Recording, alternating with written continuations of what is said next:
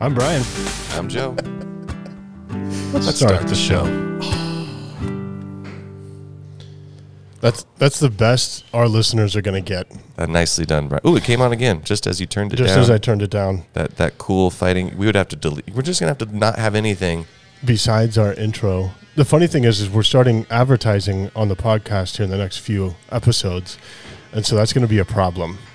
So it's yeah. I, well, we might have to get get a hold of Road and get a new.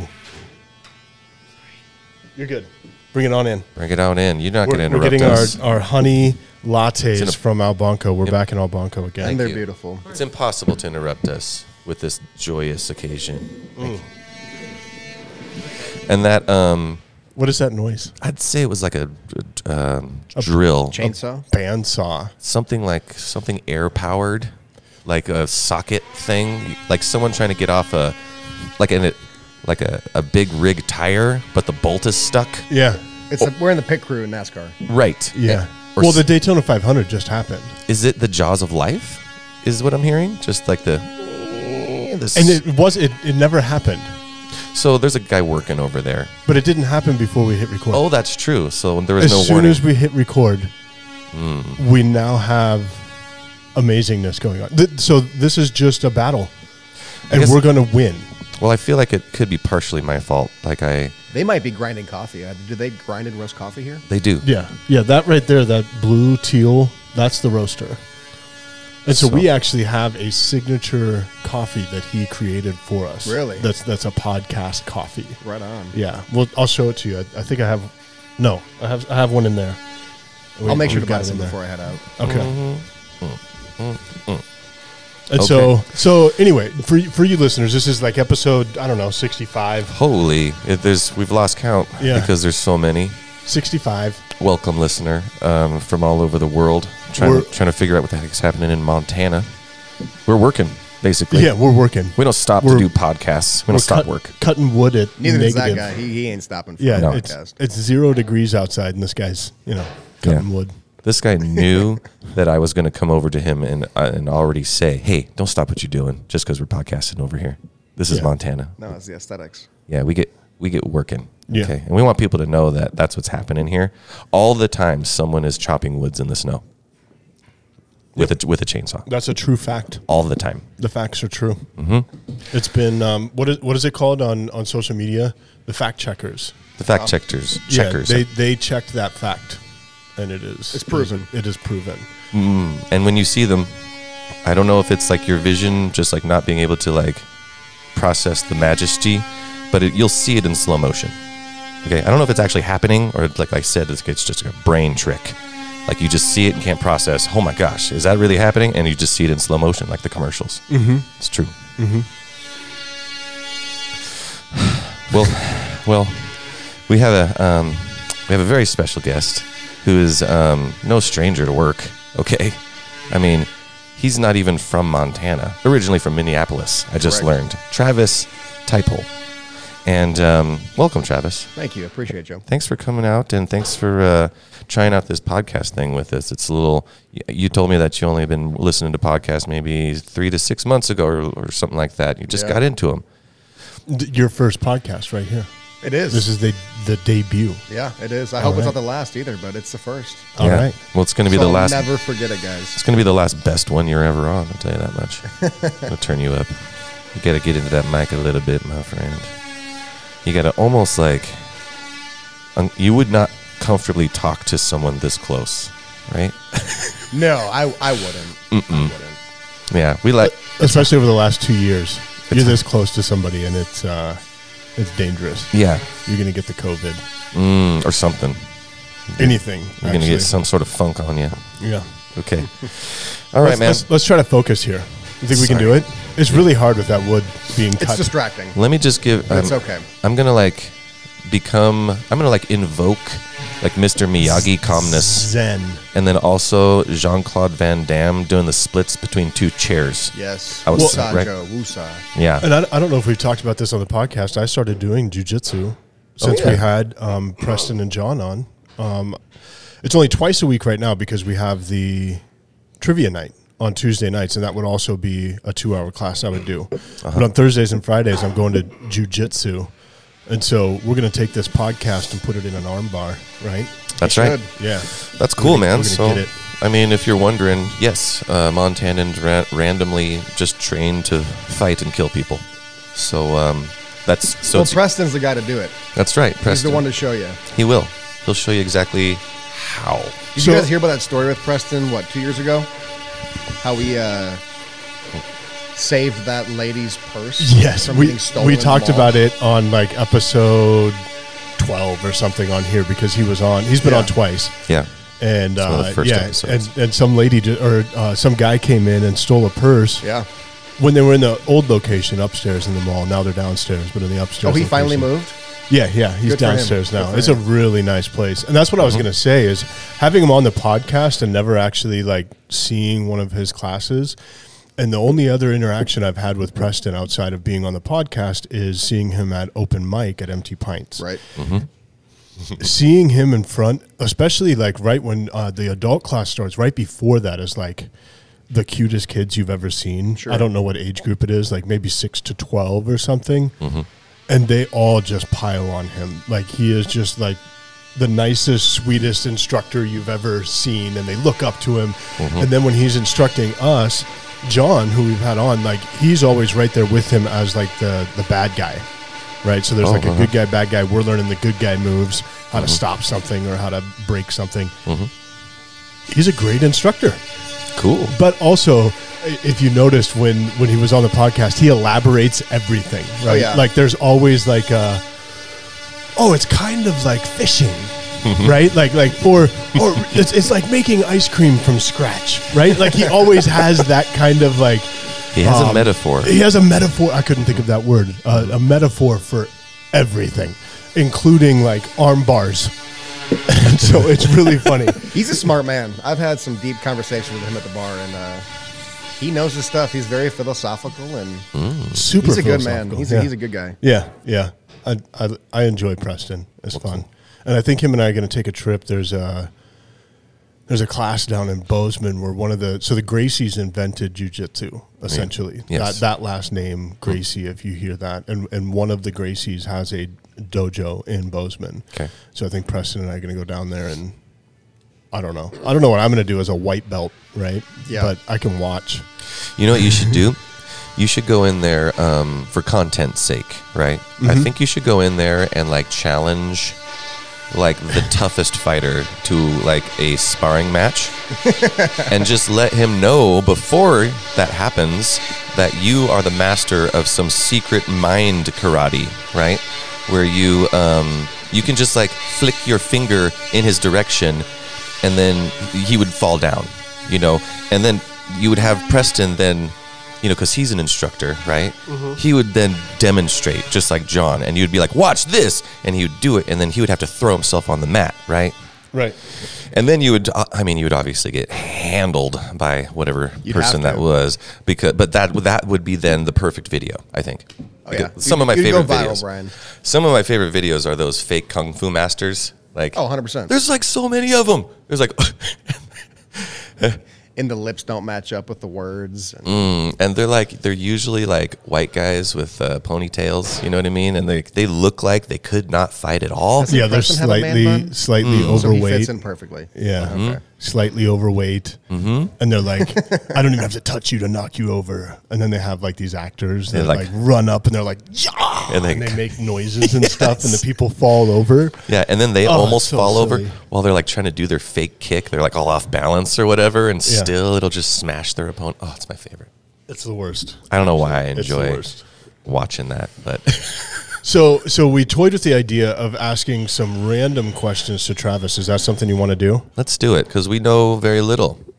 Yeah, and Do- so well, we could also start with him just like doing an introduction. Okay. right? Like, so you we we've o- we've only said your name and that originally from Minneapolis. Correct. And whenever I hear that, I, I like to tell people my dad lives in Savage. Okay. You Oh, right know on. where Savage yeah, is yeah, at? 100%, yeah. Okay. Yeah, I've been there a couple times. There's a sushi place there. Is there? Yeah, that has like all you can eat sushi on like Thursday nights. And it's That's not a bad thing. dude it is It's it good, is though? the best it was so good anyway okay so so maybe let's just start there let's say Yeah. you, you were born in minneapolis what happened after that Well, I was born in Roseville, so if you take the twin cities, you got St. Paul, ten miles away from Minneapolis, mm-hmm. right? So I was born smack dab in the middle. Went to school, high school, graduated, um, lived the normal Midwestern suburbia life, and my childhood was great. My parents did a great job, and family was fun, and Minneapolis has so many good things to offer. As far as food, careers, Mm-hmm. the scenery. I mean, the lakes in Minnesota are unreal. So I grew up fishing. Uh, parents had a Okay. cabin in Wisconsin, so we'd bounce back and forth. And Oh, we cool. uh, had the best life we could growing up. And my parents did a great job, and we had a lot of fun. And my parents were always big supporters of do what you want, do what makes you happy, Mm-hmm. right? They never pushed on me, hey, you got to be a doctor, you got to be a dentist. Uh, none of that. So they gave me the power to do what I wanted to do Mm-hmm. and do what made me happy. So growing up, finding a career, I was very, it was very important to me to find something that I enjoyed. Okay. So I was in high school Mm-hmm. and I was taking home ec cooking class. And I, I realized I liked it. And You I- made- I'm, I'm not sure why. You made that quiche just right. Oh, quiches. Oh, man. How did that even happen? so I, I got into cooking, and Mm, I actually cool. took home ec and cooking two or three times just for fun. Just in high school, you're like, oh, man, I Didn't really, even get any I credits really for it. like this. Yeah. Whoa. Yeah, Cool. Because I wasn't artistic. Okay. Mm-hmm. Right? Like I have artistic traits, but I wasn't necessarily good at it. I wasn't necessarily good at sports, although I played all of them. Okay. Mm-hmm. Um, just didn't ever suc- excel. Um, so it's fishing and cooking growing up, and uh, had a great time doing it. So it was probably tenth grade. I was probably sixteen, and I realized I wanted to go to culinary school. Dang, that is early. H- And how old are you now? I'm 31. 31. Okay. So oh you're you don't 16. look it That's good. you don't look it I was- look older? no you look younger than that you look younger Good. than I that appreciate that. I was Brian. telling Brian, like, I don't know, mid, late 20s, I yeah think. that's, that's what you said and so when i saw you i'm like oh yeah definitely 27 No, that was that was 31. my almost guess. 32 in June, actually. Mm. Yeah. If I had my big beard still, you'd probably think I was a little older. oh, yeah. You did have a pretty Remember that, impressive Joe? one. Yeah, yeah. yeah. It was big. And y- you didn't even see the big one. When I lived in Tennessee, it was probably 12 inches long. Ooh. Just massive, big, burly beard. competition beard, huh? It's a lot of work. Yeah. Oh. Like, I chop remem- it off. I remember having a beard, and you're right. It's like having another pet. Yeah. You you have to We walk, get all the walk it. stragglers, right? So the stragglers come off the side, and it doesn't look groomed. And you can put so much wax in it, and it don't matter. And It's so weird. so I chopped you it guys off. you guys have actually like good facial hair mine is um, joe dirt A Mm-hmm. little Right? bit. You got you got some balding right like here. it's Some- it's, it's not even patches balding. that It's aren't grown. never grown there, right? Like it's just like it's it's horrible. Don't get me wrong, I got some issues. I can't grow a nice clean line on my beard, which Hmm. bothers the hell out of me. yeah, Do people grow the clean line? I thought they shaved it in. I have to shave it in. You got to like, blend it. Like yeah, like trim it in. yeah. Yeah. Yeah, mine. Uh, If you grow a, just a perfectly straight line, I think you should be president. You know, like that's just your genes are better than most people's genes.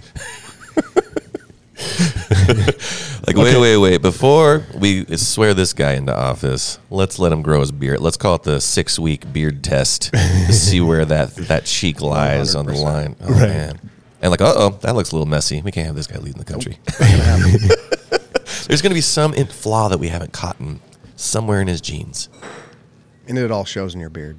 Right. I don't know why there, but I feel like it, someone should be like calling me right now to, to to figure out how to get that thing into law. You know, I just feel like if you're gonna push for something, just beard inequality, like beard competition, Yep. should be where. If you're going to have a beard, it better be well kept. yeah, man, because that's just not you f- being able to fake it.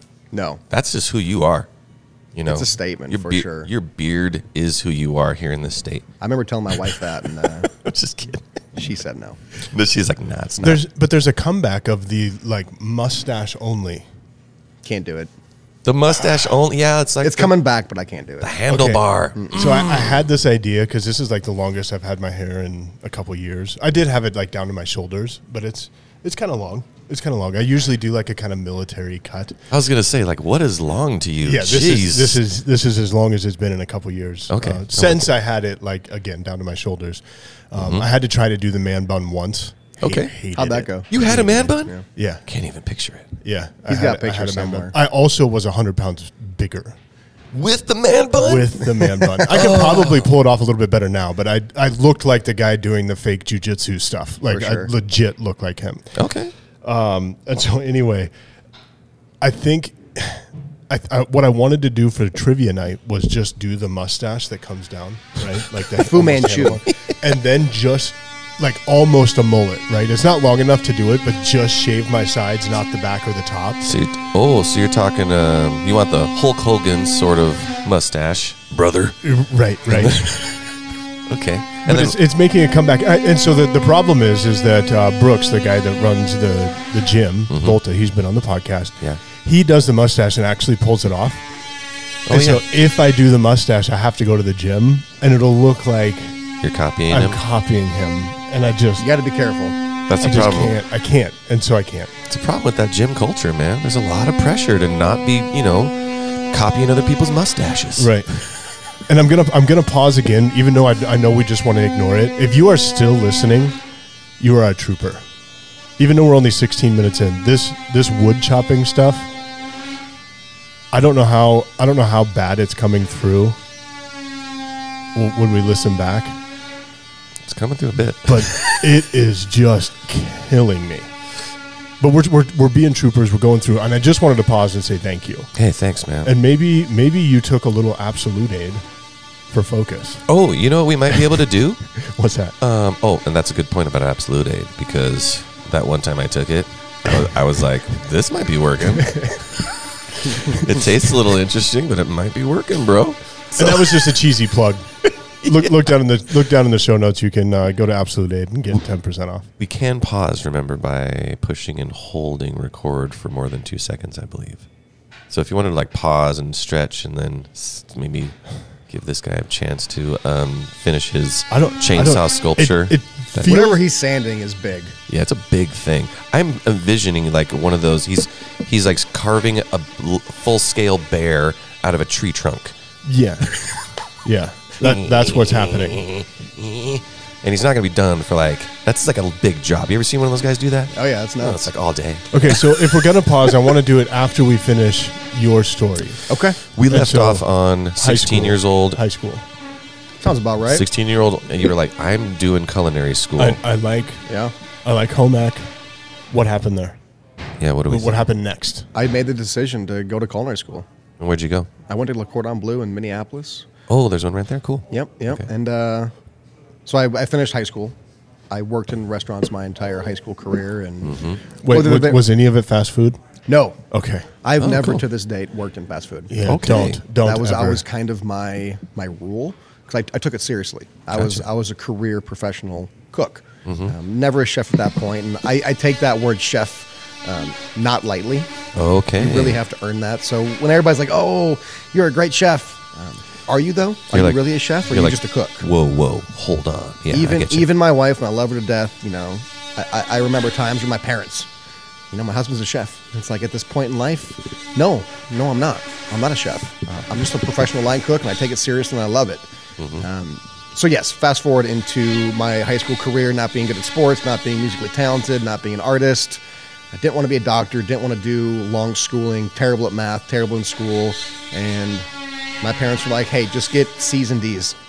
Just get your diploma, graduate, and move on." Um, so I did that, and luckily, you didn't need any kind of GPA.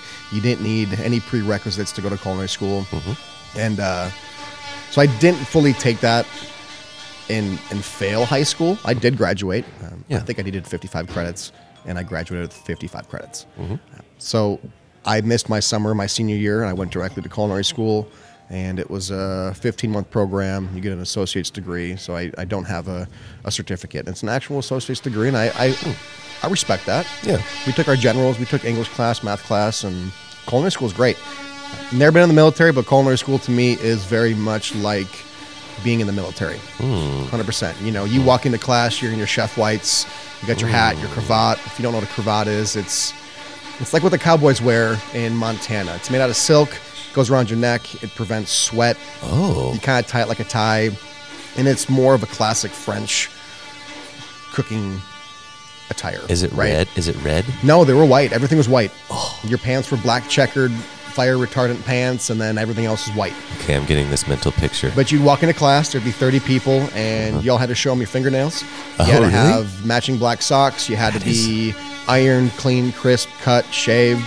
If you had any kind of fuzz on your face, they would give you a dry razor, and you had to go to the bathroom and shave it with dry razor. dry soap. That is kind of like the military. Okay. It was. And if you didn't, you lost your professional points. And that's part of passing the class, right? Each class, I think, was like six weeks. okay. So amongst that, you know, you, you have all your generals, and then you start out with nutrition, which is kind of a funny class to start out in culinary school.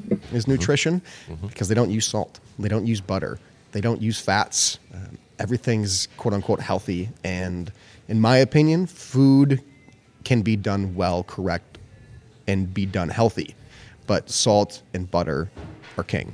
Yeah. Hundred percent. Yeah. So to start culinary school with not using salt and using alternatives and butter, I was like, this is fun. This is cool. And you know, we all made it through. And Mm-hmm. then you go on to butchery and garmanger and all go. sorts of different. What's garmanger? Garmanger is the art of the cold kitchen. So it's it's vinaigrettes, it's salads, it's terrines, it's curing meat, making prosciutto, making hams.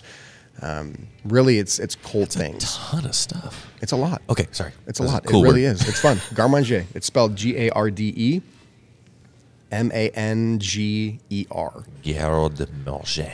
Most things in culinary school are French. Oui. Yeah, we, right? And La uh, Cordon Bleu. Le Cordon Bleu. La Cordon Bleu. Just kidding. Uh, I The don't- I college, the don't speak college you French. went to. I, That's cool. But it was fun. It was a lot of fun. Tell me more. So Um, you you excelled, or were you 100%. C's and D's in this I school? well, I went into culinary school knowing what the industry was about. Because you're already working there in high 'Cause school. I was already working there. I thoroughly enjoyed it. I took it with passion, and a lot of the people in my class, you know, my, let's say my class was sixty people. Okay. by the time we graduated, there was maybe 10. Yeah.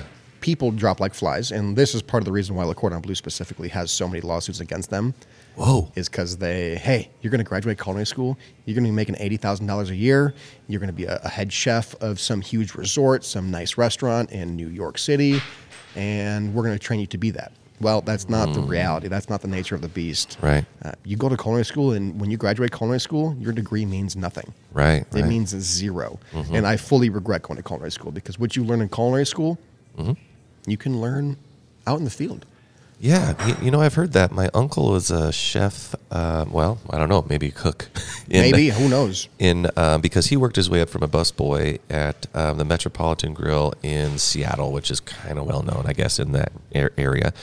And he got up to executive, the the, w- the job title of executive chef. For sure. Um, and he said the same thing. He was like, you know, I just I was working at a good place as a busboy. I was working at a really nice restaurant, Yep. and the chef was very knowledgeable, and I worked hard, and he rewarded hard work. And so here That's I all am. it is. That's all it is. So if you're Because a hard culinary worker- Mm-hmm. school, you, you learn how to make mayo, vinaigrette, terrines. Um, you learn how to butcher animals. Hmm. Um, you kind of learn flavor profiles. But then again, it- everybody's palate's different, right? So how do you teach somebody a flavor profile when palates don't match up? yeah how do you do that and then how do you keep how do you keep that standard because you're, what you're describing is a super high standard you know and what Always. and le cordon bleu is probably like well that's the standard because this is Mm-hmm. It what was it the takes. industry standard, for sure. Yeah. and that's what i think the military does and how you can relate that like well you know yeah this is mean to yell at them in their face but this is the standard Yeah. and to train someone to be Well, nobody prepared likes to go to, to, get war yelled at. no one likes that So if you get yelled at in a respectful or not dis- in not respectful way, you're not going to do that again. Yeah, you notice how to like you, you, you just you're like I'm not gonna yeah, and you you get trained really quickly. Yes. You know, instead of like a year to learn this thing, you can learn it in like two weeks. Right. If you're getting screamed at in the face, you Well, we don't. got a two-year degree, and I was only in school for 12 months. yeah. So it was seven o'clock in the morning till Hmm. four o'clock in the afternoon every single day. Okay. And so now fast forward a little bit and let me know if we need to go back because my question is how does that mentality, knowing that that is what it takes and that's the industry standard, how, do, how does that kind of butt up against like th- what what workers of today are, are telling you they're going to offer you? You know, like, hey, I know that this is the standard, but here's what I'm going to offer you for what pay you're going to offer me because I've decided that, well, I'm going to, I, I want to enjoy my life this way and, and you're not going to tell me. So, h- h- I think part of that comes well, wow, yeah, that's a that's a huge factor. Like, have you? Yeah, have you run into that? And what? How, like, Absolutely, every single day in the industry, Mm-hmm. and um, because like, do you like are in your heart? Are you sort of like you agree with? Well, that's the standard of the industry. That's how you make good food. That's how Mm-hmm. you do a successful business. Or are you like, eh, that's too passe. That's too hard. No, What- you need those. You Okay. need those standards to be successful. And So, if like- you don't have those standards, and you don't need those standards from culinary school per se, Mm-hmm. Right. Right. Um, you need those standards from within. It's the mentality. Yep. You're like the, that is the mentality to be that chef or get that success. and if you want in to this do industry, it, you have to work for it. okay, Nothing in the industry is given to you. okay. So I thought I feel like I was fast forwarding a super ton. That's a about- huge jump, Joe. So let's keep just going on your timeline. Okay, We'll just so keep that Mm-hmm. in culinary mind. school had fun, um, which culinary school is kind of funny because all it was was hacky sack and smoke breaks, right? So Mm-hmm. Yeah. Mm-hmm. along with the industry requirements, right? Be a hard worker, be dedicated, be reliable, have your skill set and your knowledge. Mm-hmm. Every half hour, the class would break for 15 minutes. And we'd all go outside and we'd smoke cigarettes. We'd play hacky sack for 15 minutes. Mm-hmm. And then we'd go back in and go right back to it. That's we played hacky sack 30 times a day in culinary school. And let me tell you, we get we get good at it Wow. for sure. There's yeah, there's no kitchen without like a smoking cook, No, Yeah. it doesn't happen. which is crazy Which because actually- smoking diminishes your taste buds and Yeah, smell, 100%. percent So does booze. and so it's just, like it's just crazy that like all all chefs smoke. Mm-hmm. Yep. No matter if the, te- the, the chef or the teacher was in the middle of a lecture or a, a program, Mm-hmm. half hour, go outside, smoke. Oh, that is crazy. It's like an acknowledged thing. Like we know that you're all smokers, and we know that if you weren't before, You are ne- now. You I was going now. to say that was how the military was. Yep. Was like I, I went in not not using too much nicotine Mm-hmm. to too much nicotine. Absolutely. and and so yeah, it would seem like um, I have I have a buddy that we we would send people on smoke breaks. I did work fast food. I Mm-hmm. worked at Burger King, and we'd we'd let people go have smoke breaks when they get irritable. And my buddy didn't smoke, and he's like, "I'm going to pick up smoking mm-hmm. Just to get a break. They're getting See, an I was extra, always a like- firm believer like, if you aren't a smoker, you still get a smoke break. It's only fair. it's only fair. Do you fair. still smoke? No, I haven't had a cigarette in, I'd say at this point, maybe nine months. I'm not Hey. nicotine that's- free, Nice work. but I don't smoke. Right. So I use Right. the Zen pouches, and they work wonders for me. Zen pouches. Yeah. Okay. The- They really work. yeah. The Zim pouches are pretty magical. They are. Yeah. Mm-hmm. I don't even care about cigarettes anymore. They're disgusting. I have no urge. My and when body's and smoke when around you me. I you don't care. smell cigarettes, you're just Cool. like, Gross. Mm-hmm. How did I do this for so many years? Yeah. Ugh. Well, that was just kind of how I grew up. You know, smoking was a thing. Mm-hmm. Yeah. Mhm. My parents smoked, and nothing against them, but Yeah. Mm-hmm. you know, they smoked, and my sister smoked, and I smoked, and go to culinary school. They let you smoke. You go to the industry and your daily job. They Mm-hmm. let you smoke, and it just never, never went away. So then, uh, what was your career path that got you here once you got out of out of school? So Uh-huh. Mm-hmm. well, you- I went to I went to culinary school, graduated, um, and part of the the class or the degree was you had to go on a three month externship or Mm-hmm. internship. cool. right? So you could get an internship at Applebee's, Red Lobster. It, it didn't matter. Um, Okay. but if you were serious, you'd pick a, a higher end restaurant. So you can talk to the chef, see if they want to bring you on board, and you're free labor for three months. So I messaged a bunch of restaurants in California and New York, um, and we can get into what a Michelin star is. Um, but in America, Michelin stars are only given to Chicago, New York, and California. And I shouldn't say it's Chicago, Illinois. Wow. Right, and that's the only place in America that offers Michelin stars. From what I know, it might have progressed into something different nowadays. But when I was in culinary school, that was it. Wow. They're all over Europe. But Michelin stars are, it was like Yelp before Yelp was a thing. Yeah, yeah. So you'd get a paperback book like the Yellow Pages, and one Michelin star meant um, it's worth going to. Two Michelin stars was make a trip out of it, and three Michelin stars was is it's, it's a destination, and you have to earn these stars as a chef or the owner of the business, and it's not easy. Man. There's a bunch in California. Um, there's a bunch in New York, and there's a bunch in Chicago. But there's, I would say, and this is a an educated guess, but maybe like 150, 250 restaurants in North America that have Michelin stars, and that was my goal, right? So one of the restaurants that I really wanted to work in was uh, 11 Madison Park out in New York. Okay. So I matches them. They never got back to me. Um, messaged a handful in San Francisco because that's kind of Um, the hub for food. It really is. And one of the chefs called me back when I was I was line cook at a breakfast joint, I get the San Francisco number, so I step out and I, I answer it, and I can't even understand him. He's from Lyon, France. Oh. Um, his name was Roland Passot, and he, he owned a restaurant with his brother called La Folie. And um, classic French cuisine duck, foie gras, um, caviar, escargot, everything. Right? You go there for a meal, you're spending two, 300 bucks a person hundred percent. And that's just a person. But you get 12, 13 courses, and you get food that you'll never have in your life. Really, um, that's crazy. 12 or 13 courses is more than I eat in a day. Seriously, they're small portions. Right, Each right, plate's yeah. art, right? Um, Yeah, yep. Mhm. It's very intricate and delicate, and there's so many steps that go to building these. And your average person is not going to spend that kind of money on food unless you can fully appreciate it, right? Yeah. So I he called me and he's like, "Hey, you want to go do a stage? Come out and work for a couple days, and we'll see if we want to bring you on board." What's a A stage? stage is basically a working interview. Oh, gotcha. And you go out, they say yay or nay. And for me, they said yay. And Hey. I flew out to San Francisco, worked for probably 30 hours in three days, two days maybe, Yowza. and uh, didn't know anybody. City that I didn't know anything about. I was 18, Uh-huh. Not getting paid either. So how are Uh-huh. getting you paid. like affording like a place to stay? student loans. Yeah. Ah, as part of the Still student- paying them off now. yeah. Gotcha. Yeah, so I took out some extra money and flew out, and kind of took my my own leap of faith as a an 18 year old kid wanting to take this seriously. And Oh yeah. so I, I actually moved out to San Francisco and lived out there by myself for let's say four or five months. I don't remember how long it was. Mm-hmm. Uh, worked for free for four or five months. Lived out the student loans and rented a fully furnished apartment and took out a lot of money in student loans. Mm-hmm. I was going to say San Francisco fully furnished apartment. Oh, I think my is- rent was like 19. 19 I was a going month. to say two grand. It sounds like, you're at about two grand. mm-hmm. Yep. We're on top of Knob Hill, so I mean, me not knowing anything about Golly. San Francisco, there's different districts, right? And I accidentally choose the most expensive district, right? But all my neighbors were nice. It Mm. Yeah. was nice houses, and Yeah. then there's me, right? But at least I didn't have to deal with any any hoodlums, any any homeless people bashing into my house, and Hmm. it was fun. It was lonely. It Mm-hmm. was lonely. I'm not gonna lie. The reason I moved back was I was lonely, right? You're there for three, four, five months. Yeah. You don't know anybody. You don't have enough time in your free time to to make friends. The people you work with, you know, it's very little conversation, right?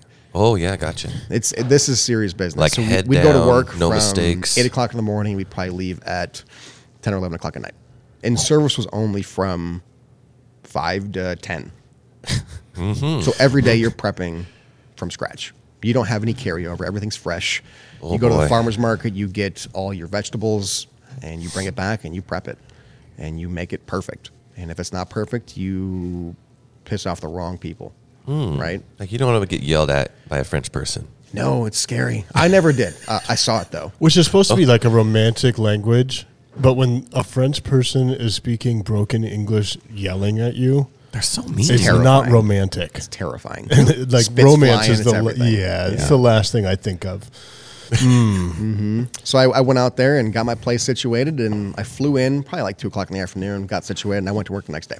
Jeez. And I think I only had Sundays off, right? So there was three externs, and there was probably eight to ten stages. And out of that kitchen, let's say there's 15 people in this teeny tiny kitchen, right? You can't pass by anybody. You are stuck in your spot for the whole day. Whoa. if you have to go take a leak in the bathroom or whatever it may be, you have to ask two people to get out of the line so that you can walk out. Oh my gosh. But there's only three people getting paid. out of all those 15 people, three people getting paid the executive chef, the sous chef, and the chef de cuisine. The smartest people I've ever heard of. Like, how do we get so much free labor? Yeah. Brian, we're doing this all wrong. Anyways, go Yeah. ahead. Sorry. No, it's crazy. so um, there was three of us, and my job for that period of time was to work the amuse bouche station, which is I forgot exactly what amuse bouche stands I was for, gonna but it's get it a moose boosh massage. Oh, That sounds weird. No, I just made that up. It sounds like a massage that you would I'm get. pretty sure amuse bouche means gift from the kitchen, right? So when you go to high end kitchens and restaurants, you get a teeny tiny little morsel of something intricate, delicate, full of flavor, and That's it. But our restaurant, we had three of them. So you come in as a customer, you get your first, second, and third amuse bouche. And the first amuse bouche was this nice little intricate egg, right? So my day would start off with you'd get 100 eggs. You know, we had 45 covers on a night. That was a busy night. Imagine 45 people eating 12, 13 courses. Yeah. Gosh. I'm So 45 people is a ass load of people in Okay. a restaurant like that. So we had this little mechanism that would basically, it was spring loaded with a round cylinder on it and a, a circular knife, and you'd get the egg, and you would pick it up, and you'd let the spring pull it down, and it would snap the top of the egg. poke a little hole in it or something. No, it'd be like a an inch circle. You'd cut off the top of the egg. Oh, Okay. Right. Oh, it cuts off at the top. Of the Yeah, Okay. perfect line. And if it wasn't okay. perfect, it's thrown in the trash. Okay. So you have this nice little egg. You'd snap the top off. Uh-huh. You'd take it off, and then you'd put it in hot water. You do that eighty times, and then Eighty times. Okay. or more Sorry, I'm sorry. or less. I'm I with don't you. Oh, know. It was hours long of stuff Okay. of prep and, and work. And then once there was all snapped off, you'd go in and, and eggs have membranes on the inside. So you, with the hot water, it kind of releases from the shell, and you get your finger and you scrape off all of the white membrane. You ever notice like if you crack an egg, you kind of have that opaque membrane that's kind of hanging around still. Yeah. you have to scrape that out By hand. by hand and not to break the egg all at the same time. okay. Right. So let's say we needed 80 of them. You do all that. You're probably about an hour and a half in, and then you you weren't allowed to make anything. Right. So somebody else would make a puree of some sort, whether it's a celeriac root puree, a mushroom puree. Um, you'd fill the egg, the empty eggshell, with that puree, and then you had a big Cambro container full of of egg, white and yolk, and you had to intricately pick out the yolk and don't break it, and then drop the egg yolk into the puree inside of the egg shell. Uh huh. and then you had to kind of ghetto rig this like paper egg flat, like the flats that the eggs come on. You had to cut a circle of it, put it in a pot, fill the pot so that the water had enough water to half submerge the egg. Uh-huh. And that was the first amuse bouche, right? so you had to drop the egg in there and let it cook enough to where the egg yolk was cooked, but not hard. Okay. So you have maybe like a 10, 15 second window before it's raw Right. and before it's a hard boiled egg Overcooked. and then that wasn't going to fly, right? Right. So that was the first amuse bouche. Throughout the night, when somebody sits down, the maitre d' would come back and say, "Hey, we got two top." Boom, you drop two eggs right then and there. And then two top, four top, eight top, ten top would come in. You drop all these eggs, and you had to time them out so you didn't overcook them, right? Because you don't want the the French chef from Lyon yelling at you. Yeah. And uh, so we do that. And then the second amuse bouche was salmon lollipops. So you, again, couldn't really do anything intricately as a, an intern. Yeah. So somebody else would cut the salmon for you.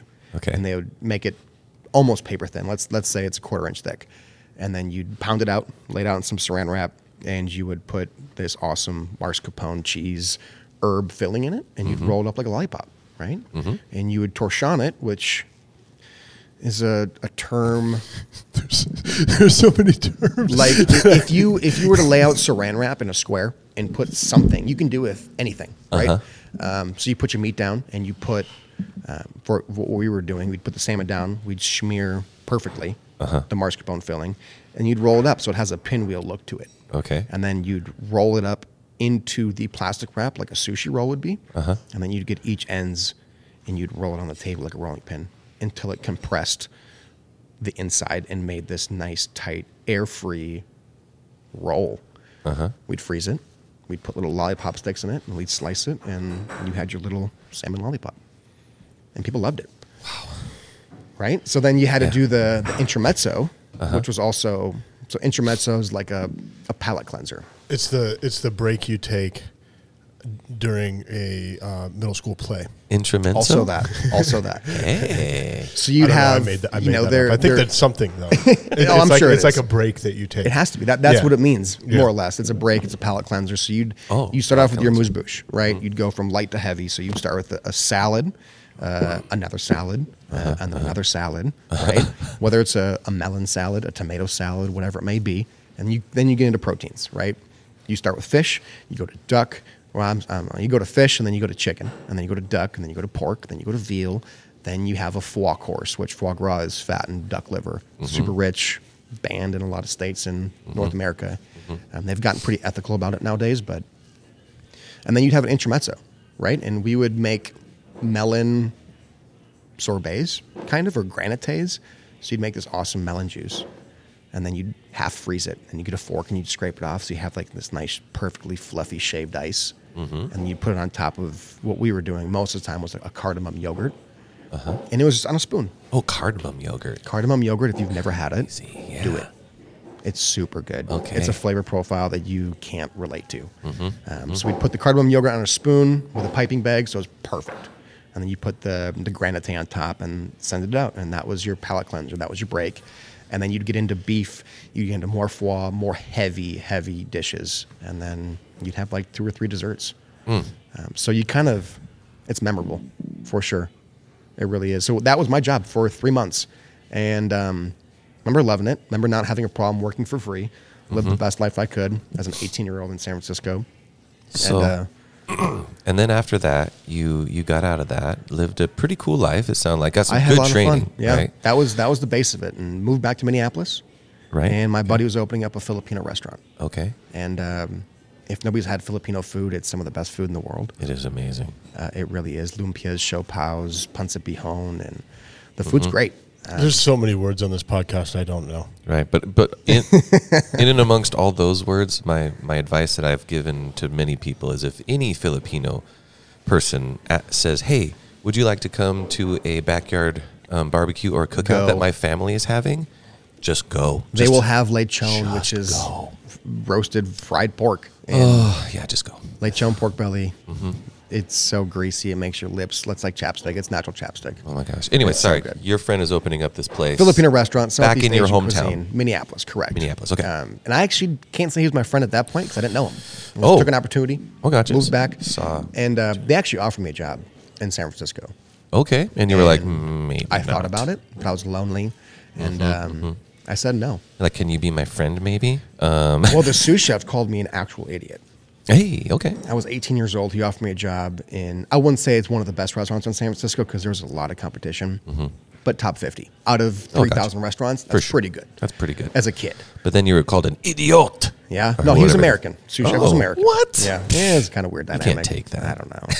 so I said no, thanks though. And uh, I left, went back to Minneapolis, opened up that restaurant with my buddy, and uh, learned about Filipino food Mm-hmm. and blew my mind. Okay. I was I was the white guy in a Filipino kitchen, and uh, it was great. Unfortunately, the Filipino food didn't really take off in Minneapolis like I, like he thought it would. So we were there for maybe about a year and a half, and uh, one day the owner it was the owner that didn't have any say. He just had money, Okay.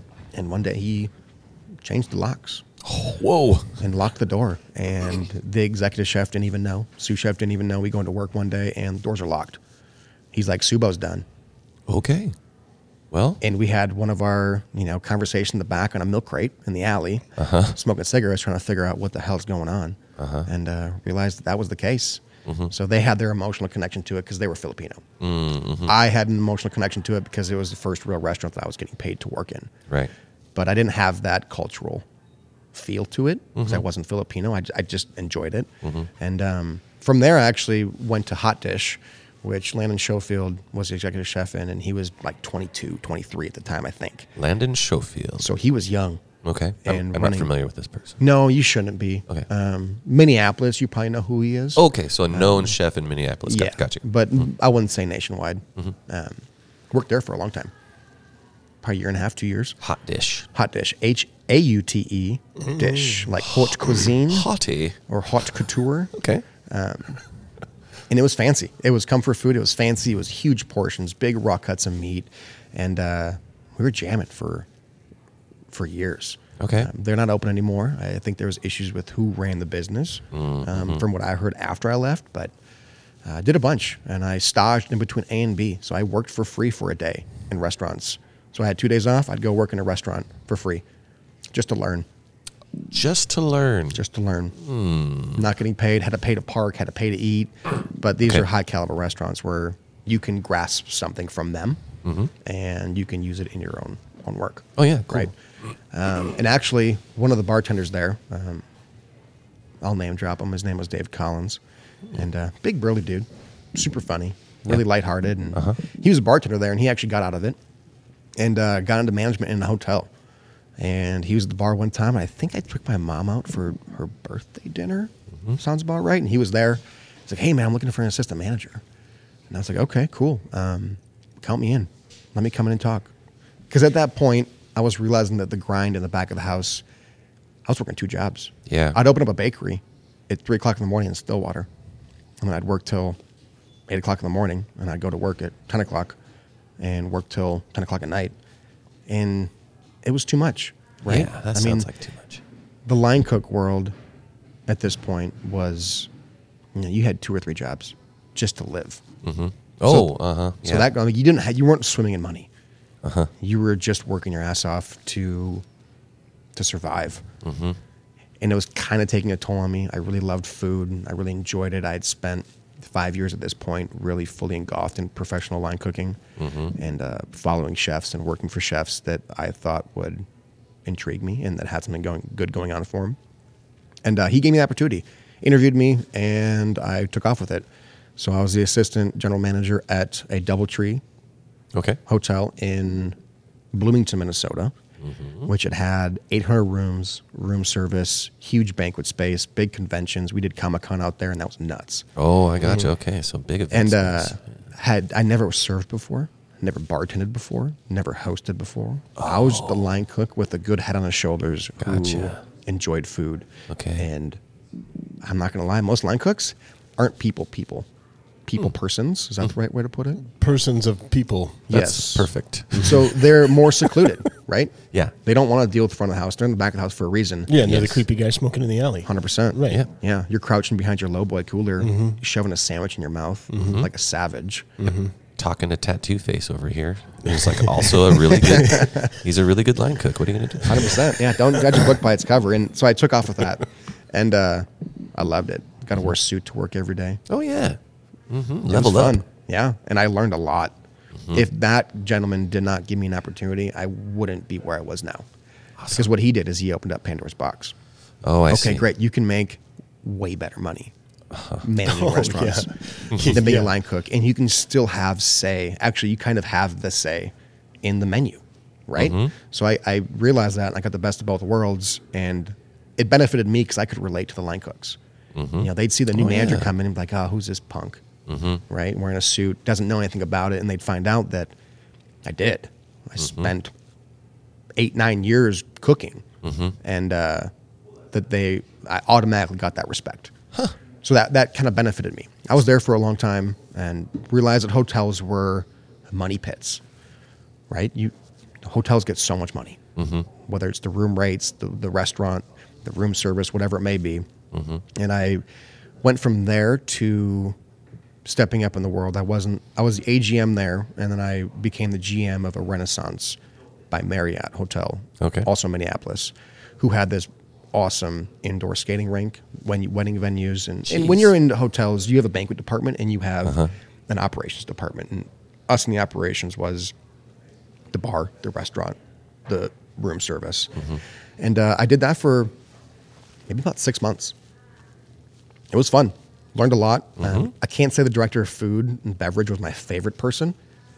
Okay. Once you get into that executive level of hotels, people tend to they're fake, right? Like you you know they're not real. This isn't who they are at home, and they're just prim and proper, and everything's perfect. And Oh yeah. it kind of vibed me the wrong way. Had an opportunity to move to Nashville. So I packed up my stuff in a couple weeks and moved across the country, thousand miles away into Nashville, Tennessee, not knowing anything about it. Just left. And uh, actually got on board with this awesome restaurant in downtown Nashville called Distillery.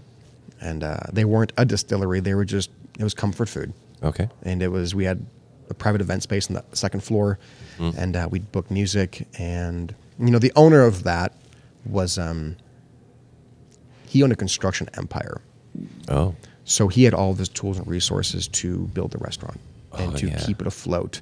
And he had all his worker bees, and they'd come in. If something was wrong, boom, they're here. They're doing it. Mm-hmm. Whoa. And then the director of operations, you know, we opened up another one in Midtown. Uh, I wasn't really anything a part of that, but um, it was successful. You do twenty, thirty thousand dollars a day in business, Whoa. which, if anybody's in the restaurant world, that's a lot of dough That's a ton.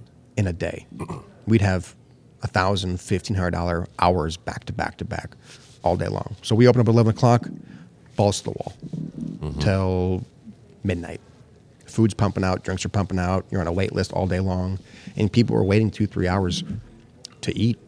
It Jeez. was crazy. I had never been to Nashville before. I had no idea that that's what Nashville's about. And if any- anybody has been to Nashville in the past, let's say between 2012 or 13 to to now, it's Vegas. It's Yeah. called Nash Vegas for a reason. But bachelorette party, Yeah. city of America. Wow. So it was wild. Business was there every day. You had a swarm of two, three hundred people walking in your door. In Man. the city itself, you'd have ten thousand people coming on a day-to-day basis, just visiting. They want to listen to music. They want to get food. They want to see the vibe of Nashville, and they spend all their money. Mm-hmm. Yeah. It's crazy. That city's not cheap. Yeah. But I was there for a while. I actually quit and uh, was the executive chef of this huge um, honky tonk downtown. And uh, the day I walked in, I was I was the white guy, and the family running it was Guatemalan. Okay. And the head chef at that time had an alcohol problem. Okay. So they hired me and then fired him. And then I walked in, and everybody walked out the door Whoa. Oh, in no. the middle of service. All Mm-hmm. line cooks, dishwashers, everybody, because they're all cousins, brothers, and uncles, and that's just kind of how it was. Oh, gotcha. And uh, they all walked out. I was gonna say most most um, whether they're legal or illegal from Guatemala, they they come as like a, a family. They're Mm-hmm. a package deal, Yeah. Yeah. and there's no shortage of work in Nashville. So they just walk next door, get Mm-hmm. paid a dollar more, anyways. Yeah. So I had to keep it afloat, and I Whoa. poached everybody that I knew. Hey, where are you working at right now? I'll pay you a dollar or two more an hour. You need to come help right now. Yeah. and I felt bad about it, but you need to quit your job. if you have any pride in this, you need to quit your job and you need to come work for me Yeah. currently. And it, it worked on two people. Um, I Hired other people. We kept it afloat. And my mission was to elevate the food. So it went from crappy, pre frozen, pre made frozen food from Cisco and US Foods to almost scratch. I would say about 80, 90% scratch kitchen. But it was huge. We had the storage space for it, we had the prep space for it, we had the business for it. Um, and then I changed the whole menu, uh, talked over the owner, and she was stoked about it and put it into key and uh, made it happen. Um, I can't say that that was anything but stressful. Yeah.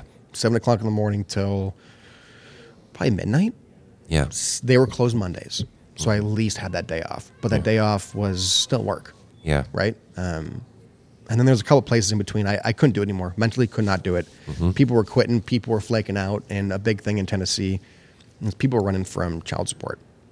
So Oh. what the trend was is I'd get people to work Uh-huh. for three weeks until the government found out where they worked. And then they start getting garnished. their checks. Yep. And then they got their check that was garnished. And they said, all right, cool. I'm on to the next one. And they would fully run from child support. Mm-hmm. Oh. So the revolving door, and that's kind of what it gets into now, is the revolving door in the back of the house. It never stops. It's Mm-hmm. crazy. So that was too much for me. I will fully admit that you know six months there, no help, no support besides my wife. She fully supported me, and she gave me every tool to be successful. And we'd talk after work, and she'd listen to me vent, and she did a great job. But me personally, I couldn't do it. It wasn't worth the stress, the headache, the life that I wanted to live. And Yeah. at that point, then I realized that this is not an easy job. Yeah. Nothing about restaurants is easy, let alone running the restaurant or having an upper management position in a restaurant because all of the weight is on your shoulders. And if your team fails, whose fault is it? Yep. It's yours. Leader. Being a leader is hard. When did you when did you meet your wife? I was waiting for that part to to come in. Well, um, I hired her as a server. And um, Perfect. when she left from the interview, she went home and told her mom that this guy's in love with me. and I don't, rem- I mean, And this guy's in love. with me. that's how it happened 100%. Whoa. And uh, so I hired her. She worked there for a couple months, and I did fully fall in love with her. And it was great. She's kind of the best person that I've ever met in my entire life. Where where were you at when you hired her? I hired her at the distillery. And actually, Okay. not funny story, but I got fired for it, Dang. Oh. which is right. kind of respectful to to an extent. Like the whole quid pro quo, nobody really knows her, nobody really knows me. They don't want me give her any favoritism. So Yeah. the owner brings me in, and he's like, "You can either stop dating her or step down, or you can quit right now and I'll give you three months paid. I'm Yeah, like, there you okay, go. cool. Give me three months paid, and I walked out the door. That's that's what she was to me. Nice. So then I left, went and did some other venues, consulted for a couple restaurants in downtown, and uh, Mm-hmm.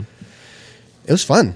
Nashville's a fun city um, at that point, Mm-hmm. right? Um, but we were there for let's say six years, Okay. and um, it was too much. It was toxic. Nobody had ambitions. Everybody would just drink their money away. Oh, or yeah. do other things with their money, so that they didn't have it anymore. They're there for the good time, like everybody else. hmm And me and her, we wanted to have a farm.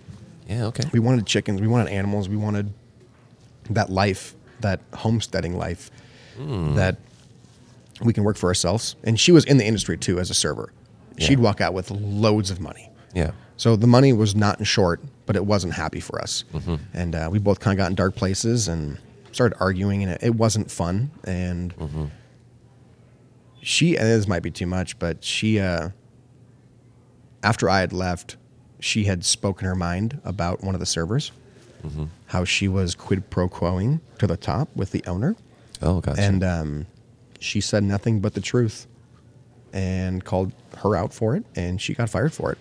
Yowza. And to rewind a little bit, uh, they had hired me back maybe like a year later to run their sister restaurant, which was right next door. Oh gosh. And uh, so they fired her for that, for speaking her mind and speaking nothing but the truth. So I said, screw you guys, I'm out. You Yeah. can't, you're not going to play me twice. I have too much pride in my life and I love my wife too much to, for you to fire her for just speaking her mind and the truth. And I can't say she was overly aggressive about it. I don't think she was.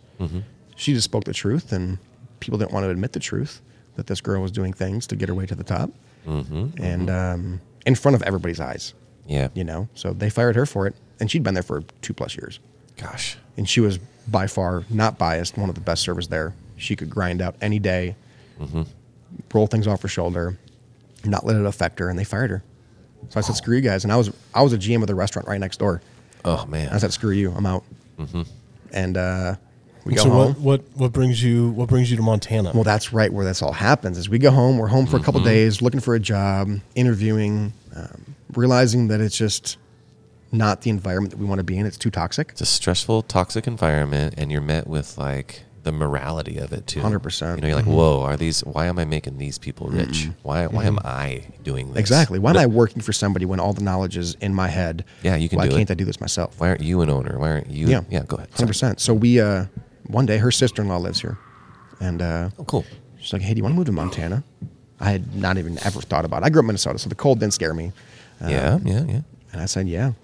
We packed up and I don't know, it's about a week and a half and got a 20 foot rider trailer and a truck tow and we jetted across the country and we barely had a place to live and got a job lined up as the handyman for a trailer park.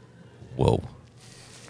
I don't know. I mean, I'm a handy person for sure. I love building things. I'm I- I'm pretty handy. Okay, Um, so I'm I with thought ya. that would be a, a good option to get out of the restaurant world. uh, Oh, yeah, that's right. So I was the handyman of a trailer park for a little bit. wasn't too long. Mm. right here in Great Falls. Right here in Great Falls. Okay. Yep. Yep. And I And did that. for a so little bit.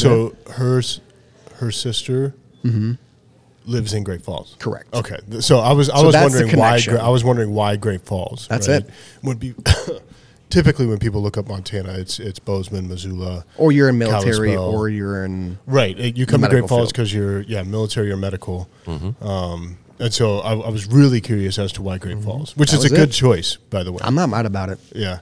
Mm-hmm. Okay. And so her her sister was here. You guys move here. You're managing a trailer park. All right. Mm-hmm. And uh, Uh, maintenance, maintenance, for maintenance trailer- man, ma- changing locks on doors, fixing siding, putting up fencing. Really easy work. It wasn't wasn't anything bad. And then the winter hit, and he's like, "Well, let's talk in the spring." And I said, okay, cool. I'm kind of unemployed right now. Then, so uh, Yeah. I don't remember how it happened, but I got involved in the refinery. Somebody I knew, somebody I had met, had mentioned that Sletton needed some help in their inspection industry. Uh huh. So, got my OSHA certification and was a what do you want to call it? An ultraviolet tech Okay. or an ultrasound tech at the refinery. So we'd measure pipes, we'd measure corrosion, I'm with and you. we'd cruise around, climb all these posts and towers. And I hate heights. and it's dead winter. And I Oh, bucked it yeah. up. You get you know you get your forty hours a week in four days, so you have the rest of the weekend off to do whatever you want. Oh, yeah. I did that for a little bit, and it was fun. It- I, I didn't hate it. Um, it was a group of good guys, and then I realized that I can't. I can't do this for long. I'm scared of heights. Uh, it's cold. I feel like they don't really care about your safety as much Yeah. as OSHA's involved and safety equipment and, and, and whatnot Yeah.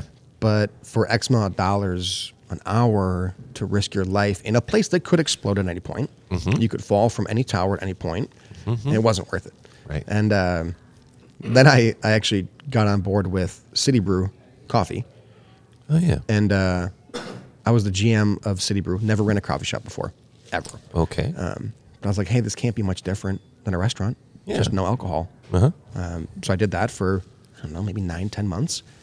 And I hate jumping from job to job. okay. I, I really do, but that's what I was doing. I was Right. trying to find my happy place. Right. Where is it? And uh, I was surrounded by 20, 16 year old girls. Um, yeah. 31. Okay. And I realized that your conversation over there, TikTok this, boy drama that. Yeah. I can only take so much of it. I really, I really can't. It's it's too much. I'm it's not for me. It Mm-hmm. was fun though. I learned how to make all the coffees. Right. Okay. I figured out what the difference was between a latte and a cappuccino. Now I know Yeah. that. Hey, you do know. I didn't before, right? I'm with you. Uh, and they paid well. It was fun. They had benefits. It was all good and great. Um, Okay. And I wasn't going to leave, but the opportunity popped up to run a bar in Great Falls. Um, Mm-hmm. interviewed, got the job, and then I left City Brew. And then I took over the restaurant in Great Falls, and they had just opened right before COVID. Oh, so they had bought it in January. Jiminy. Oh, And then- I didn't even realize that timing. Yeah, they bought it in January. They Mm-hmm. were And then open by, for Mar- two by months. Mar- I was going to say by March. they were closed for two months, I think. Oh boy. Yeah. And then the old general manager, um, never met the guy. Uh, actually met him once. Super cool guy, um, but it was too much for him, and he left. And so there you got these two owners that are the greatest people that I've ever worked for, uh, but not restaurant folks, right? Uh, Ah, gotcha. They hadn't spent their whole life in restaurants working like I have, and uh, they had their own careers. And they brought me on board, and I was there for two years, up until now, and uh, had a lot of fun. Uh, Joe's actually been a huge part of Empty Pints as far as live music goes. Um, we did an open mic in the summer, which was great. It was pretty fun. Um, it took off really well. Um, people liked it. I was I was surprised, and there was no. I remember me and Joe talking earlier. Nobody in Great Falls at this moment was doing an open mic right. and he has hosted them before and he's a great musician and uh, i don't remember how we met joe I was I was probably just having a beer you might have been and we got talking. yeah And that's what I always talk about with people is music and stuff. You, you probably mentioned Nashville, maybe maybe something like that. and then that kind of took off and he hosted the open mic and he played many shows there and we all had a great time and, and he's he's one of the musicians in great falls that i would listen to Hey, thanks, man. 100% dude i mean uh, coming from nashville music uh, utopia Uh-huh. there's no shortage of music, mu- uh, no shortage of music. Mm-hmm. And uh, so I, I kind of saw that that happy place in him and brought him on and gave him some gigs there, and it was fun. It really was a blast. Um, but that kind of segues into where we are now. Is Yeah. I left that restaurant bar a week ago. and uh, Where are It's, we now? it's fresh. I couldn't do fresh. it. I couldn't do it. I don't want to blame it on COVID because I think COVID has gotten way too much attention. Um, and we don't have to get into my political idea of COVID. Um, Okay. I don't want to get into that necessarily on this, but Okay, um, okay. Mm-hmm. I feel a certain way about it. And um, it's just the way that the government and bureaucrats have allowed it to fully destroy businesses Mm-hmm. in Great Falls. I mean, how many places have closed in the world because of it, let alone in Montana and Great Falls? Mm-hmm, And it, it throws an extra loop into it. Right. And it makes it not fun anymore. Right, because like, like managing a restaurant, bringing in music, uh, hiring uh, and firing employees, keeping keeping like a a, a, a well motivated team. It's hard. Right? It's difficult. And then to add this whole nother factor, like this whole thing is just a whole nother lens you have to look at everything through. And so it's hard without COVID. And then you add COVID and it's just this whole nother stress. You know, th- like what people are going home to. Maybe their spouse works for a restaurant or uh, a business that's um, Failing. uh, well, either failing or is making uh, vaccinations um, Yeah. Mm-hmm. mandatory or what, whatever it might be. And so you don't even know those stresses at home. You know, um, schools get closed down randomly Yeah. and you- with no notice. Like that just happens. So you have all these parents that have to homeschool, Right. And then they have to go to work, Yep. And then they have to live their life and be happy. And Yep. that wasn't happening. Luckily, um, right when we moved here, my wife didn't want to work in the industry anymore, and she was dead set in it. And I was like, "Babe, do what you want to do." Yeah. And uh, I don't. I mean, I. It's a long story how she got involved in it, but she opened up on her own cleaning business called Rocky Mountain Cleaning Service. Whoa, And she had never done anything like that before. Mm-hmm. Um, startup cost was relatively cheap, and she was booked out a month down the road. Oh yeah, that was now- a huge need here in Great Now Falls for she's Yeah, there's a she's huge need in Great fully Falls for taken that. off. Yeah. Oh, yeah. she has a waiting list. I mean, her weeks are booked up. Mm-hmm. She doesn't work long hours, but she works hard. Yeah. she Yep. works way harder than I ever Yep. did. that. yeah, physical labor and And, cleaning uh, is no she joke. took off and it's great you know the whole referral program in great falls has fully led her to success Mm-hmm. so she gets to work for herself she gets to work her own hours she gets to pick Mm-hmm. and choose cherry pick the houses that she wants to clean and um, she does great Yep. and so I, I- I luckily have that nice mental support emotional support and i also have the financial support from her to be able to do what i'm doing now Right. Uh, and that is um, I'm getting my real estate license. Mm-hmm. Um, so I'm gonna, I'm gonna dabble into that a little bit, and uh, that's pretty consuming as far as the class that you have to take. se- 70 hours. 70 hours Oh, Yeah. and then you have to pass that test and then you have to go with a proctor and pass that test and then at Mm-hmm. And the then, same then time you have there's to probably, find a, a broker. Have you figured out what broker you're going to go with? I don't know if I can say necessarily um, but yes um, when I'm done I have a broker that I can go work with Okay. and um, one of my buddies that I met down here is also a real estate agent who he also works for and uh, he's a great guy so he's kind of my my mentor Okay. teacher sensei per se in Yeah. real estate and to have that crutch it- it's nice but it's also a, a cutthroat industry you're an independent contractor you're working for yourself um, let's say there's a thousand real estate agents in great falls Yeah, there's there's about that many. and if you look at the mls website um, let's say there's 20 houses 25 houses for sale the least amount that there's ever been in a very Yes. long time in Great Falls. And so, am, am I really going to get into this industry where there's really small odds Yeah. of even getting a house? And then if you get the house to get it under contract is probably a whole different animal.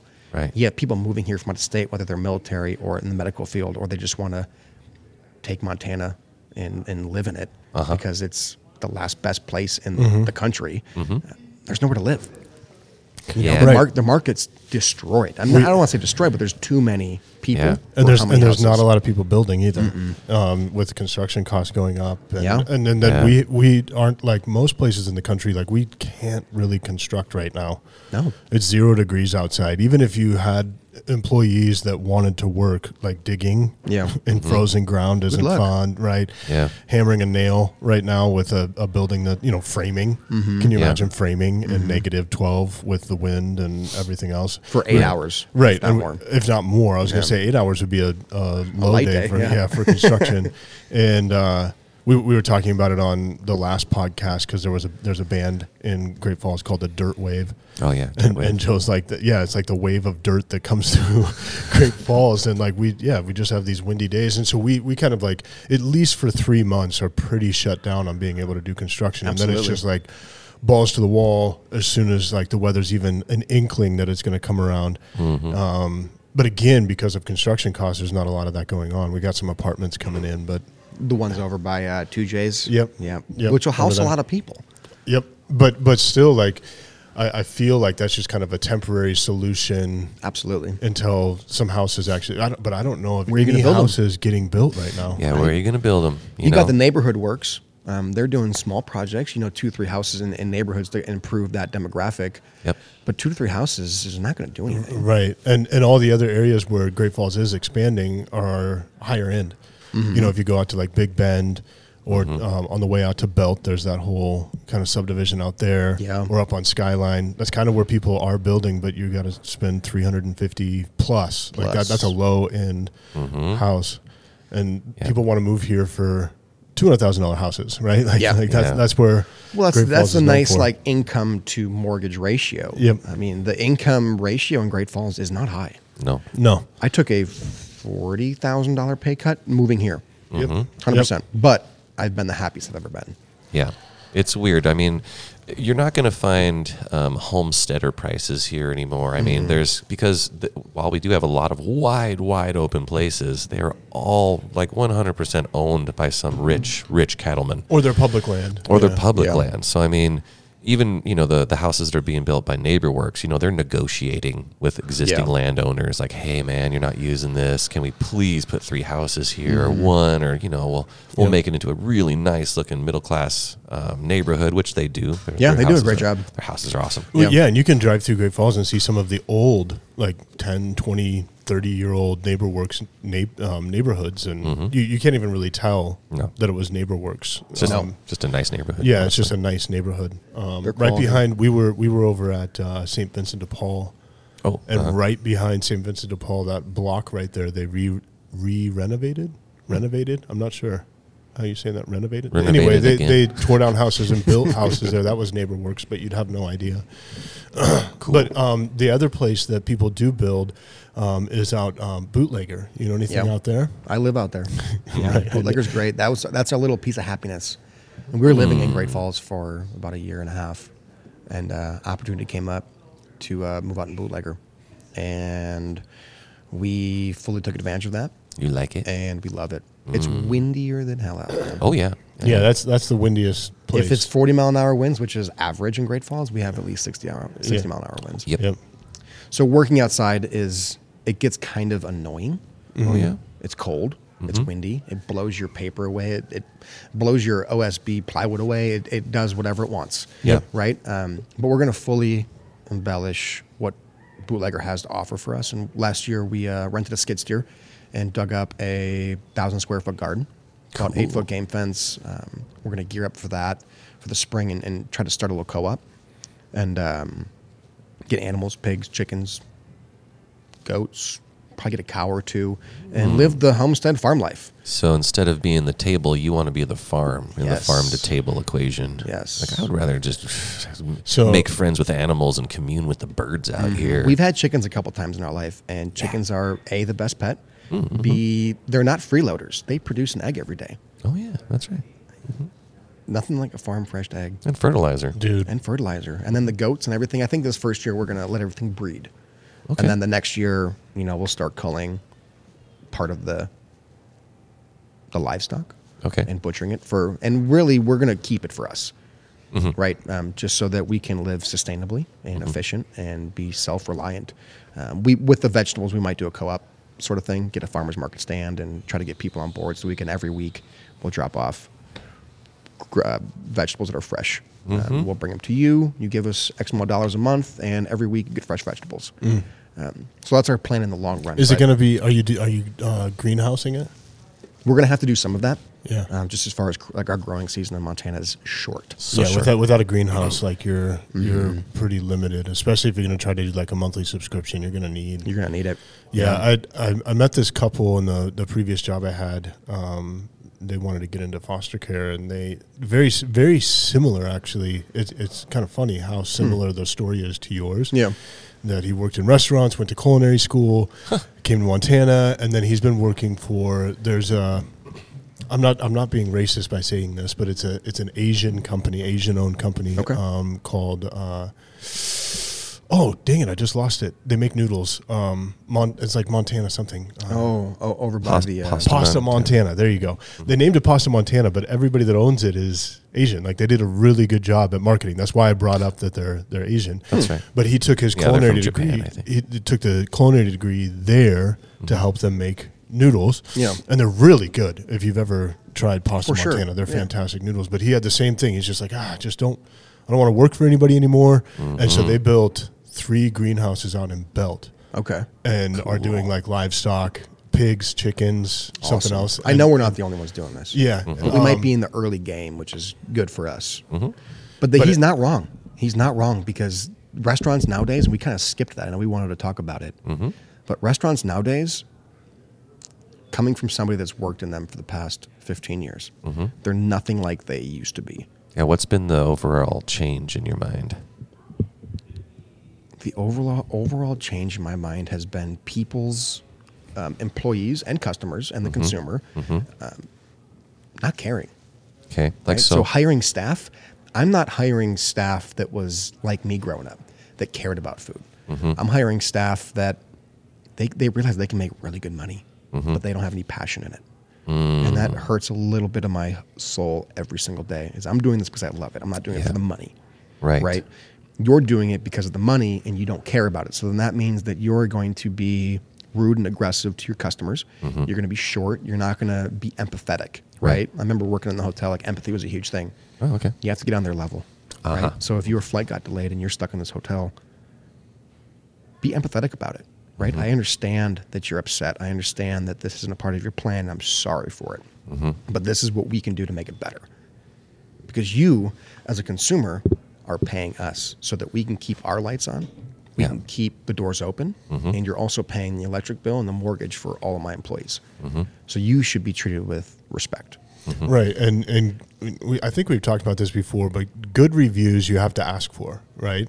yes if Like- people are like, happy they won't say anything they won't If say they're anything. upset, they if will- they're upset, you don't have to ask for a review. And it- take it with a grain of they- salt. They will review. oh it's terrible Yeah, there's so and many so you times- Mm-hmm. have to take care of customers, and if you don't have people that are invested in in and care about it and are passionate about what they're doing, I would say that I've also noticed um, the the trend is actually coming the other direction for certain restaurants here in Great Falls, but a lot of it's more about um, atmosphere Mm-hmm.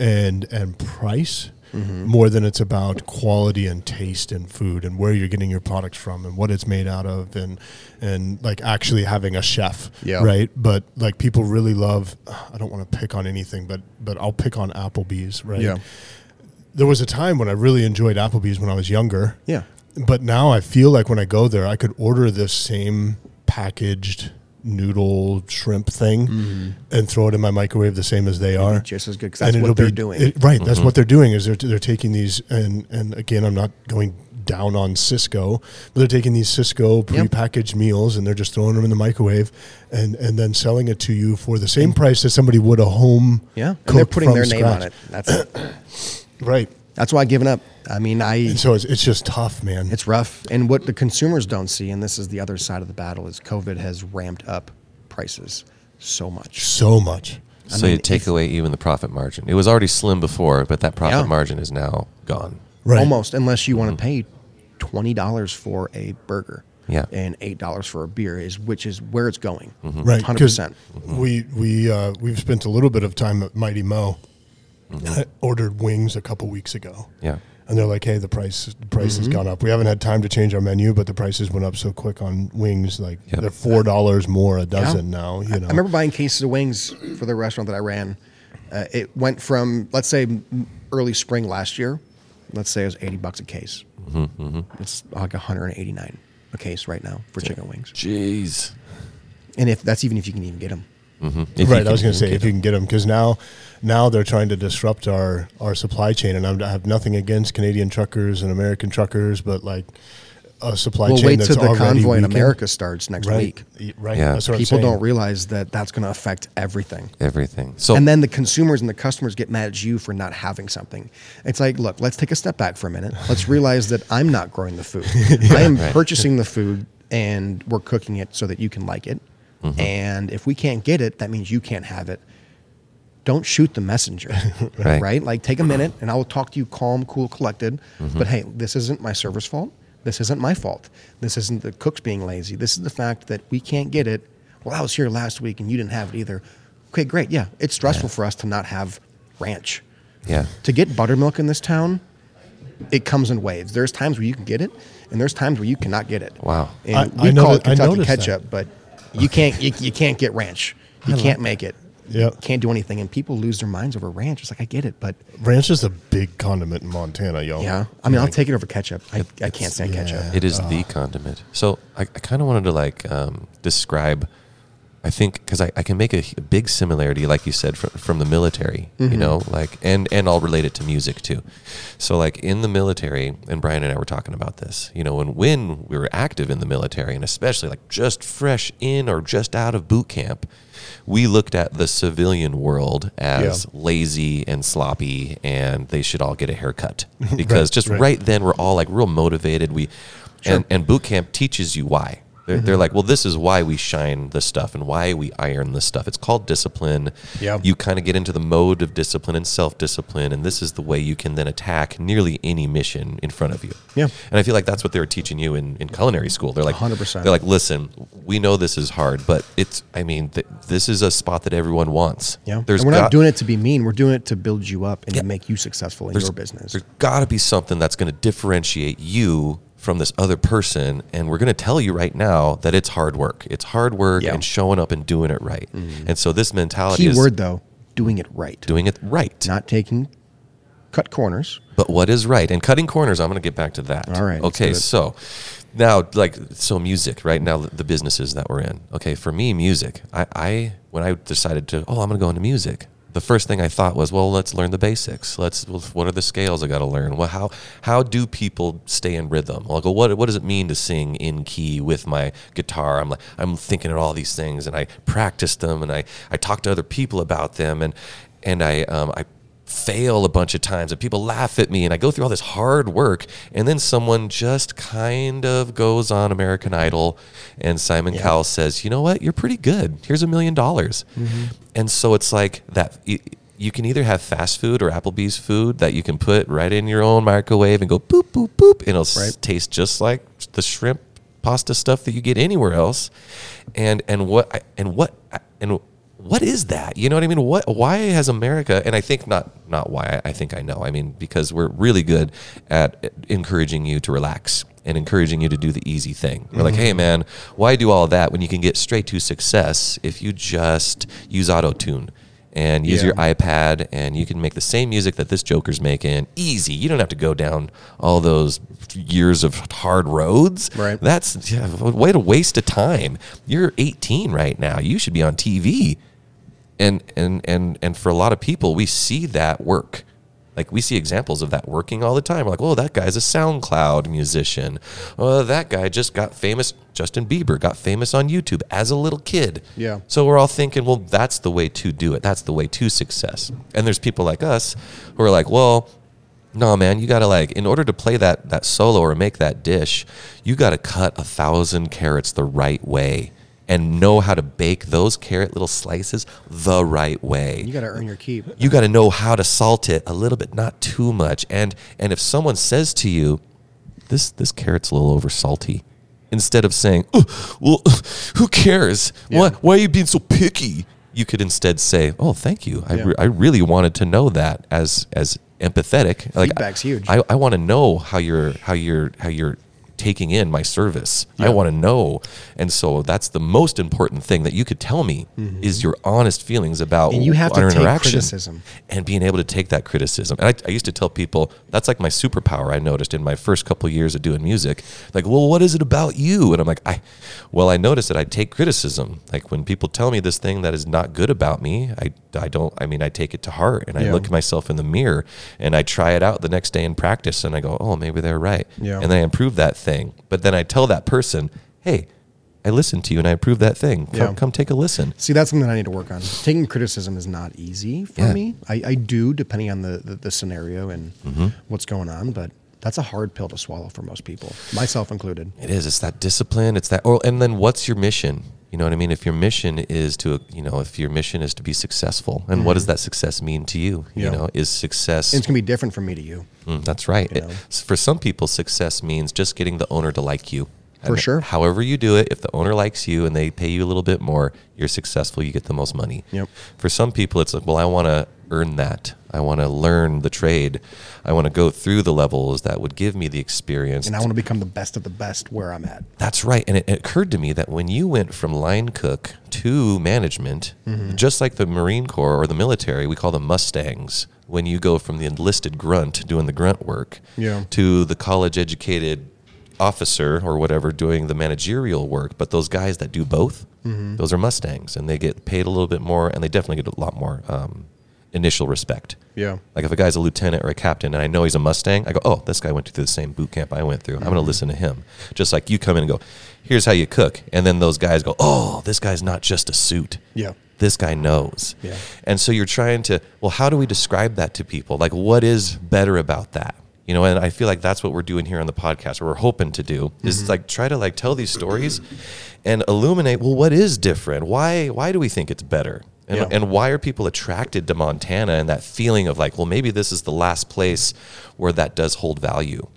You know, it, sure. it feels like that. Like maybe I can go out does. there and just start a farm, and if I feed the pigs the way they're supposed to be fed and get them to the right butcher, well, the people are going to notice that my stuff is better than everyone else's, and because of my hard work, I'm I am going to get a little bit more respect and a better resume.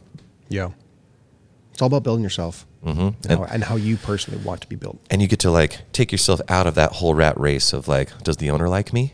Is the owner a drunk now? Mm-hmm. Yeah. Did the owner now take a liking to the newest person that we just hired, or whatever weird thing that you might come across? The inner office politics. Remember those? Like, who, Mm-hmm. Yeah. who cares when you're doing it yourself? And you're just like, look, I have all this to give ch- l- and and if I'm not constrained um, by what I think, I don't know what it is. Like if it's society, uh, you know, I can't, I can't call it just like just America because it happens all over the world. But this idea that the easiest, quickest thing will be the best thing. So don't worry about hiring a chef. Just go to Walmart, find out what the top 10 things are that people buy in the freezer aisle for the TV dinners and put that on the menu at your restaurant. You're going to have money Yeah. you know That's how it but are works. you going to be happy Probably not. are you going to feel that satisfaction like i don't know like i don't know how people like i, I see people do it Yeah. they, they seem satisfied but then i don't know when you talk to them i mean if you guys have had the same um, i don't know if you guys have had the same experiences but when you talk to these rich people that are doing sort, sort of these like eh just i'm going to grab that money they they never seem happy to me they always seem like they they always they need more drugs or more alcohol or more good times and they always seem like they're always talking crap about somebody else they just never seem happy with themselves Yeah. even though they have Well, money doesn't buy success happiness. for sure that doesn't It, it, it might be able to help you in a certain way, but it doesn't full heartedly buy happiness. no yeah And I realized that moving here, taking that pay cut, living somewhere like this uh, your happiness went up extraordinarily. Mm-hmm. I'm the happiest I've ever been, for sure.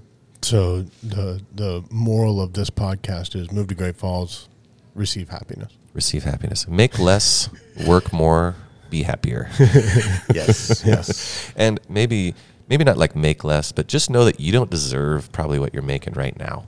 Just do you do you see yourself on Facebook all day, like when your boss isn't looking? Like they're paying for that. Okay. Yep. 100%. Yeah, well, and I think I think we're probably at a good roll up point because I thought about this as as we've been talking. Um, this is probably actually not going to be episode sixty five. This is going to be a bonus episode. Excuse me.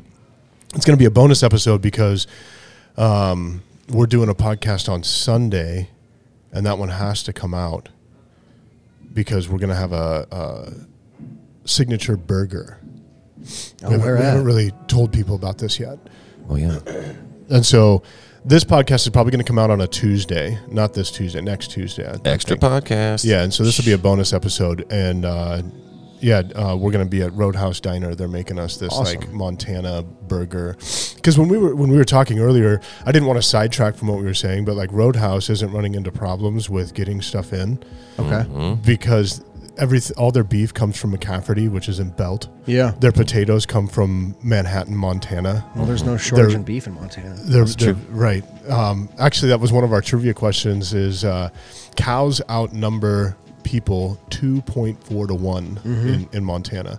And so, yeah, anyway, they, they don't run out of things because they get it all from like right here. They could actually go drive and pick up their potatoes if, Yeah. you know, a trucker isn't going to pick them up 100%. for them. Um, and so there's, there's a lot of places in Great Falls doing that where they're saying, no, we're going to, we're going to get things local. And I think if, if COVID's going to have a benefit, it's going to be that Mm-hmm. that I hope we go back to uh, uh, American merchandising, uh, American industry, um, at least Montana, you know, American- m- yeah. making their own things, Especially local music, so important, you know, just for the soul of the community.